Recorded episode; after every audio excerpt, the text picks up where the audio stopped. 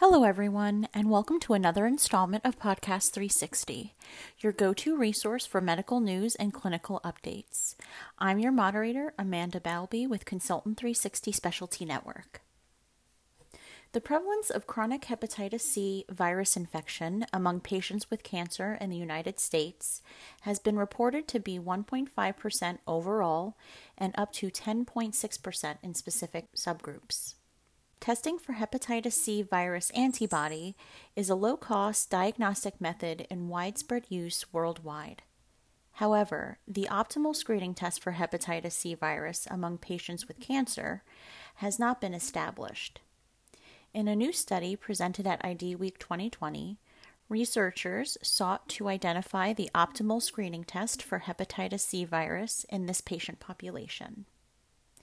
We're joined today by the lead author on the study, Dr. Harrys Torres, who is an infectious diseases physician at MD Anderson Cancer Center and an associate professor in the Department of Gastroenterology, Hepatology, and Nutrition at the University of Texas in Houston. Thank you so much for joining me today, Dr. Torres. To start, can you tell us more about your study and its findings? Thank you for inviting me. It's a very exciting opportunity. The study is about the hepatitis C and how we test patients with cancer. And I, I practice at MD Anderson, which is a major referral center in the U.S. What is still unclear is how do we screen these patients for hepatitis C. The title of the study is Serologic versus Molecular Testing for Screening of Hepatitis C in patients with hematologic malignancies with or without prior hematopoietic cell transplant.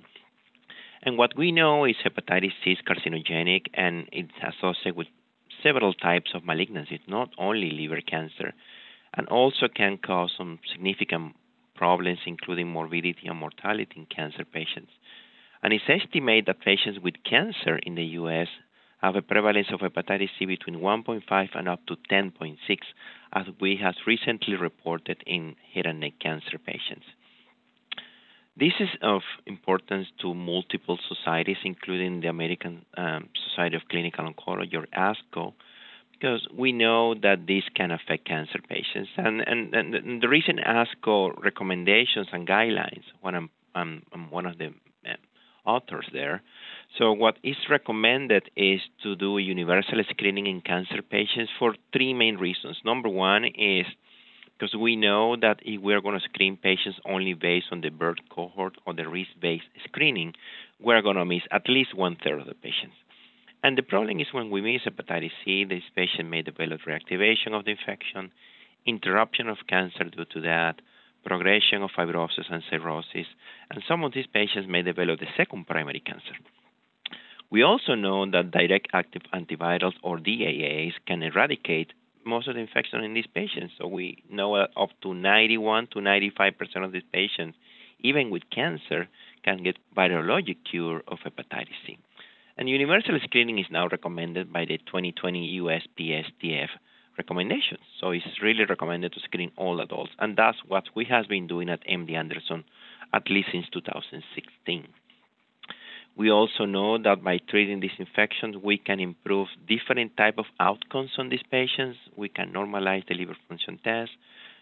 Very important point for cancer patients is we can increase access to clinical trials for cancer care. We can also increase access to bone marrow transplant.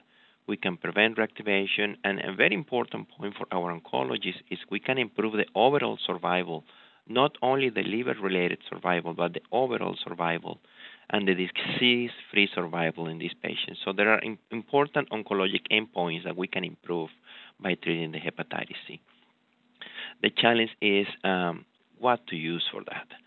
And we know that there are two different types of assays approved for diagnosis of hepatitis C. One is a serologic assay that detects hepatitis C antibody, and the second is a molecular assay that detects the hepatitis C RNA quantitative.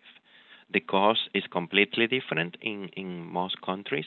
For example, in the U.S., we know that the cost of serology, serologic assays is between 0.50 cents and 1.70 uh, versus in the molecular assays, which is between 30 and 200 dollars, depends on the te- where you're getting that test done. And the U.S. national guidelines, they recommend screening with antibody in both immunocompetence and immunocompromised patients. But the only immunocompromised patient population that is included on these recommendations is the HIV population. So we don't really know how to how this well is applicable to cancer patients, including bone marrow transplant patients. So the background of this study is trying to identify the most appropriate screening test for chronic hepatitis C in patients who have cancer, any type of cancer, uh, with or without transplant. And what we did here is we enrolled prospectively all patients coming to the hematologic clinics at MD Anderson, including the lymphoma clinic, myeloma, leukemia, and stem cell transplant. And we enrolled these patients between February 2019 and November 2019. They have to be adults with any type of malignancy, with or without transplant. And what we did is, at the same time, when the patients were coming uh, for cancer care, we screened them simultaneously for hepatitis C RNA and hepatitis C antibody. The hepatitis C antibody was performed by using the Architect anti-HCV assay by Abbott Laboratories and with a specificity of 99.6 and sensitivity of 99.1. This is a commercial available assay, and we also use another commercial available assay for hepatitis C quantitative. We use a hepatitis C RNA testing by cobas HCV test by Roche um, Molecular Systems. The quantitation range between 15 and 100 million um, of international units or ml. The interpretation is as is standard. Um, if the patient have positive antibody and positive RNA, the patient is infected. What we were looking is particularly is patients with seronegative infection, meaning that patients who have negative antibody and positive RNA. Those are specifically the one we were looking for. And what we did is we calculate the, uh, the power of the study on the basis of the diagnostic performance of these two tests, the antibody and the RNA, in HCV infected patients. Unfortunately, we didn't have data on any other immunocompromised population, so we have to use the data on HIV infected patients. We have found in the literature that 6.9% of patients were tested negative for hepatitis C antibody. However, they were infected because they have detectable RNA. We use uh, in, from the statistical analysis the McNemar test, where 214 patients were needed to enroll, yield, with a yield of 90% of power to detect significant difference. The agreement between the two tests was evaluated by the Cohen Kappa statistic analysis and McNemar test. These tests were performed. This study was funded in part by Merck Incorporated and also by uh, the NCI, uh, partially for each of these two groups.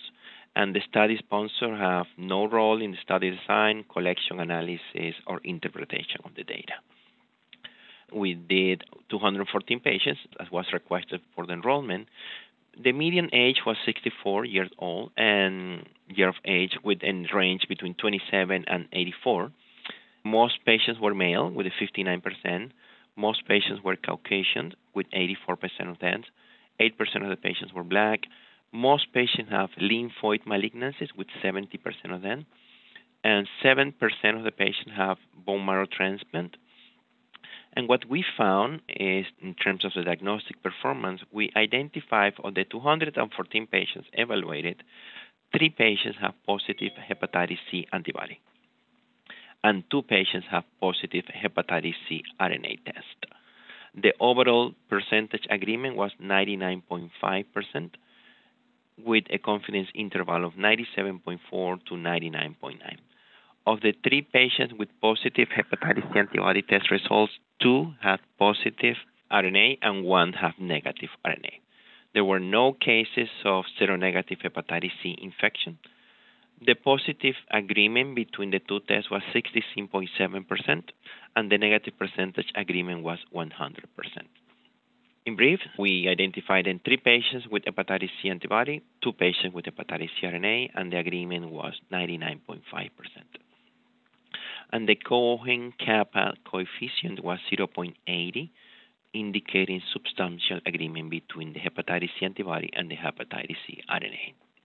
Why is this important? This is important because this is a first prospective study comparing different methods for hepatitis C screening in cancer patients. we found that serologic and molecular testing have similar diagnostic performance in these patient populations. We also found that there are no cases of seronegative hepatitis infection, meaning false negative hepatitis infection, if we use only hepatitis C antibody. And this is important because seronegative hep C infection may have significant implications in cancer care, including unaddressed chronic hep C infection that may lead to multiple complications.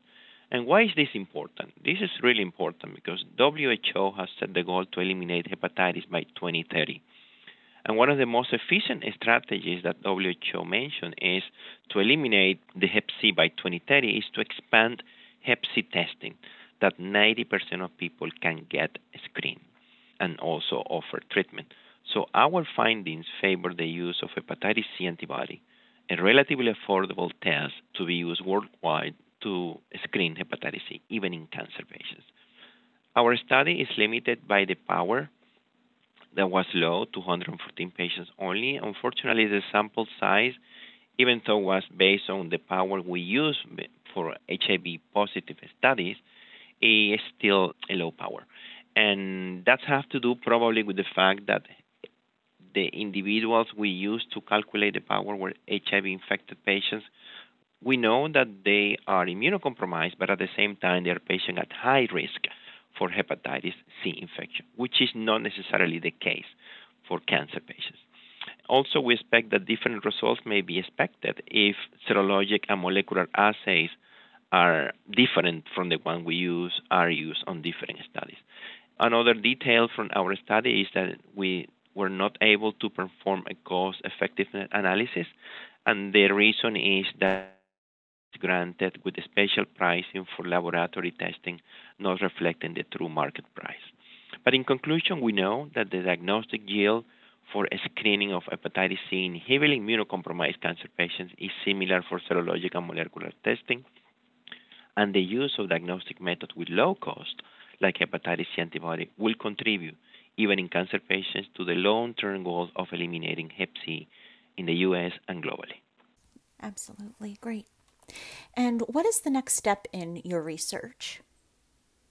So the, the next step here is to take this to other institutions. So we do have a consortium with other NCI cancer centers in the U.S.